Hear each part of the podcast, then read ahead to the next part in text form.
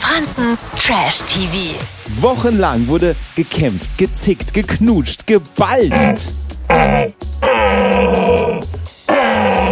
Und jetzt endlich hat die Bachelorette ihren Mann fürs Leben gefunden. Ja, okay, vielleicht nicht fürs Leben, aber ganz bestimmt für die nächsten Wochen, wenn es gut läuft. Die Entscheidung, die war mal wieder so romantisch. Möchtest du die allerletzte Rose haben? Ja. Dieses abgeklärte Ja kam von David. Der hat am Ende das Herz von Bachelorette Jessica erobert. Aber warum ist die Wahl denn ausgerechnet auf ihn gefallen?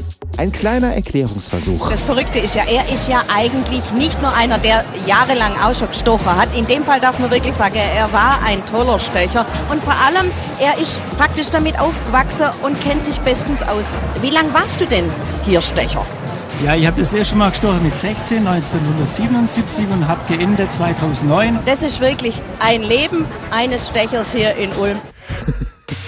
Ja, okay, erwischt. Da ging es jetzt um ein sogenanntes Fischerstechen. Aber wer weiß, vielleicht hat auch bei David am Ende die Stecherfahrung gesiegt. Keine Ahnung. Dem jungen Bachelorette-Pärchen auf jeden Fall alles Gute für die Zukunft. Lena, wie hat's dir heute gefallen? Gut hat's mir gefallen. Toll fand ich's. Franzens Trash TV.